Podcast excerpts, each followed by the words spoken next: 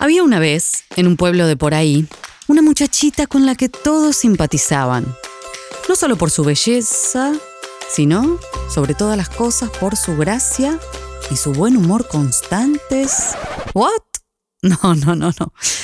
Pará, pará, porque yo no pienso leer esto. ¿Por qué dejaste de leer, mami? ¿Qué pasa, mamá? La querían porque era linda. Buen humor constante. ¿Pero quién tiene buen humor constante? ¿Qué significa constante? Significa todo el tiempo. O sea, este cuento dice que una nena tenía buen humor todo el tiempo. Nadie está contento todo el tiempo. O triste, no importa. Bueno, pero contanos el cuento de otra chica entonces. Buena idea. Eso voy a hacer. Les voy a contar un cuento de una chica normal. Había una vez, en el pueblito que más les guste, una nena que a veces se portaba bien y a veces mal, que a veces hacía sonreír orgullosos a los papás y a veces los enloquecía tanto que mordían la almohada rogando que se hiciera de noche y se quedase dormida de una vez para poder descansar. ¿Qué hacen los papás cuando los hijos dormimos? Otro día les cuento eso. Ahora sigamos. Esta chica era la nieta favorita de su abuela Cookie. Pasaban mucho tiempo juntas. Y en esos momentos bailaban, tejían, cocinaban tortas de 10 pisos con merengue riquísimo y escribían historias inventadas. Una vez Cookie le tejió una capa con capucha y todo, de color azul, como la caperucita de los cuentos, le dijo la abuela. Y la nieta le contestó, pero Caperucita era chiquita, yo soy grandota. Mejor decime Caperuzota. Caperuzota azul. Un día, la mamá le dijo a Caperuzota que la abuela estaba enferma en la cama y como ustedes saben, nada como un poco de mimos para reponerse. Así que la mamá de Caperuzota le preparó una ecobolsa llena de tecitos, galletitas, un tarro de miel y algunos libros a los que la abuela Cookie le encantaba leer. Esto la va a ayudar a sentirse mejor. Yo me tengo que ir a trabajar, dijo. ¿En dónde trabajaba la mamá de Caperucita? Se llama Caperuzota. Eh, eh, trabajaba en una estación de bomberos. ¿La mamá de Caperuzota era bombera? Claro, apagaba incendios y rescataba gatos que se trepaban a los árboles y que no se podían bajar. Y como se tenía que ir a trabajar de bombera, le prestó a Caperuzota su celular, le puso la dirección de la casa de la abuela en el GPS Gire a la izquierda. y le pidió que le llevase las cosas a la abuela sin distraerse en el camino. Era la primera vez que Caperuzota iba a ir sola a lo de la abuela. ¿Le daba miedo? Me parece que no. Pero quizás un poco de miedo tenía ahora que lo pienso. Igualmente le dijo a la mamá que no se preocupara, que ella iba a llevar todo y que la abuela se iba a curar rapidísimo. Cookie vivía en el medio del bosque, en una casa construida arriba de un árbol a la que se llegaba subiendo una escalera y de la que se bajaba tirándose por un tobogán. Caperuzota se fijó el mapa en el celular y empezó el viaje. A 100 metros. Gire a la derecha. Lo malo era que si miraba la pantalla del teléfono, se perdía las imágenes del bosque. Justo estaba empezando el otoño y con su llegada los colores del bosque se potenciaban, los olores se intensificaban y a Caperuzota nada le gustaba más que observar la pantalla sin píxeles que se levantaba a sus pies.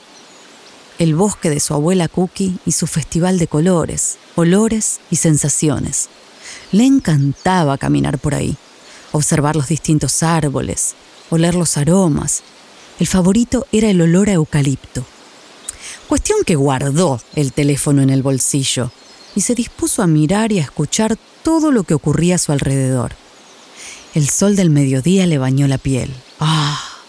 La agradable brisa otoñal le sopló los cabellos que se escapaban bajo su capa y le dibujó una sonrisa en los labios que casi, casi le alcanzaba de oreja a oreja. Vio una familia de ardillas que llevaban frutos de un lado para el otro. Después se distrajo con un hormiguero inmenso, por el que entraban y salían un millón de hormiguitas rojas. Y justo cuando se agachó a tomar agua de un arroyito, un lobo se le apareció de sorpresa. ¡Ay, qué susto! pensó.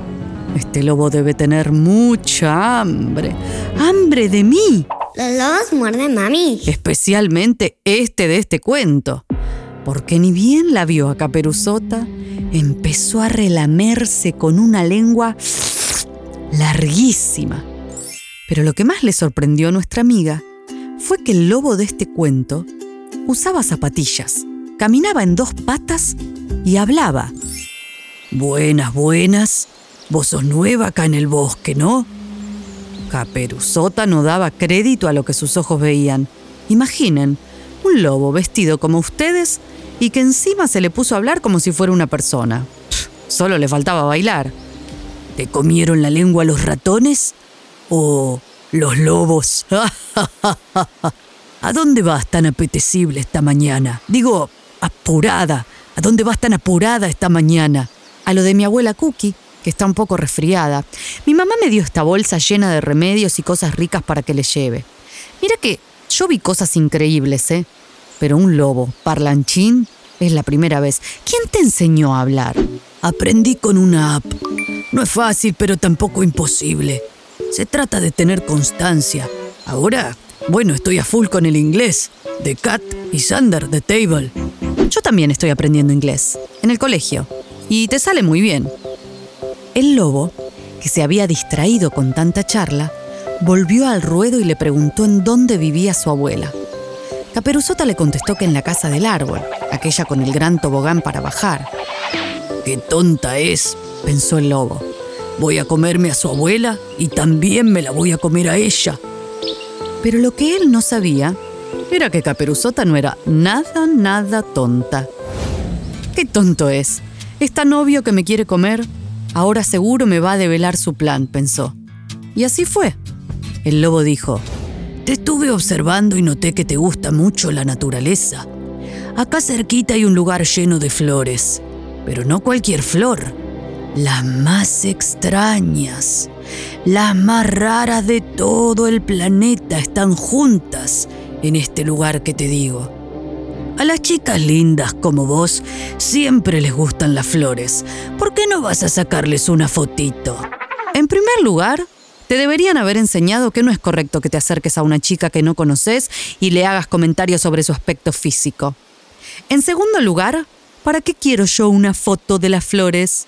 El lobo la miró confundido y pensó para sus adentros, esto va a ser más complicado de lo que pensé. Caperucitas eran las de antes. ¿Cómo para qué? Para compartir en las redes. Así todos van a saber que estuviste ahí, en el paraíso de las flores. Pero yo no necesito que los demás se enteren. A mí me alcanza con estar yo. Y además, en vez de sacarles una foto, prefiero mirarlas con mis propios ojos, olerlas y hasta tocarlas, si no tienen espinas muy pinchudas, claro. Caperuzota, que se dio cuenta de que el lobo tramaba algo raro, se hizo la distraída y le preguntó dónde estaban esas flores así podía ir a verlas.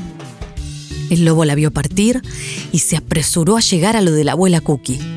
Lo que el lobo no sabía era que Caperuzota, en vez de ir a ver las flores, se fue a buscar a la mamá del lobo. La encontró debajo de un árbol durmiendo una siesta. Seguro que también debe hablar, pensó Caperuzota. Eh, disculpe, ¿usted es la mamá del lobo con zapatillas? La mamá del lobo se despertó pensando, ¡Oh! Otra vez se mandó alguna macana. Sí, soy yo. ¿Qué pasa, querida? Caperuzota le explicó todo lo que había pasado y juntas decidieron darle una buena lección. Cuando el lobo llegó a la casa de Cookie, tocó la puerta suavecito como una niña y esperó a que la abuelita preguntara quién era. Puso la voz finita y dijo, Soy yo, abuela Cookie. Traje todos los remedios. La puerta está abierta. Estoy en la cama y no tengo fuerza para levantarme. El lobo fue directo a la cama de la abuela y sin mirar siquiera, se la tragó de un bocado. Eso es imposible. No se puede comer de un solo bocado a una persona entera. Pero esto es un cuento y pasan cosas increíbles. Y escuchen atentos, ¿eh? porque se pone cada vez mejor. El lobo se vistió con la ropa que encontró en el placar, se puso unos anteojos que había en la mesa de luz, se metió en la cama y se tapó con las mantas, listo para hacerse pasar por la abuela cuando llegara Caperuzota. La iba a engañar y se la iba a comer. Pero cuando tocaron la puerta y él la dejó pasar poniendo voz de viejita, ¿Quién es? cuando el lobo vio entrar a la persona que tocaba la puerta pensó, es muy grande para ser Caperuzota. Deben ser estos anteojos que me hacen ver todo borroso. La figura se acercaba cada vez más a la cama y cada vez más grande parecía. No puede ser la nena. El lobo se empezó a asustar. ¡Ah! No veo nada. Estos anteojos me confunden. Y cuando se sacó los anteojos, vio que la que estaba de pie junto a él era la abuela Cookie. ¿Cómo puede ser? Pero si yo te comí hace unos segundos. Entonces, ¿a quién se comió? Entonces, ¿a quién me comí? ¿A Caperuzota? La abuela llamó a Caperuzota que estaba escondida debajo de la mesa de la cocina. Cuando la vio salir, el lobo gritó desesperado. ¡Me engañaron! ¡Me engañaron! Pero entonces, ¿a quién me comí? En ese momento, de la boca abierta del lobo, se asomó una pata. Y después otra. Como asomándose por una ventana chiquita, apareció la cabeza de la mamá loba. Y después todo su cuerpo y sus dos patas traseras. Lo último en salir fue la cola, que quedó llena de baba. ¡Qué asco! El lobo miraba atónito, tanto que no se podía ni mover. Se había comido a su mamá. Pero ¿cómo había sido posible? ¿Qué hacía mamá loba ahí? Bueno, resulta ser que Caperuzota, Cookie y mamá loba se habían puesto de acuerdo para sorprenderlo. Estoy tan cansada de las quejas. Mi hijo se come a todas las niñas que pasan por el bosque, le había dicho mamá loba Caperuzota.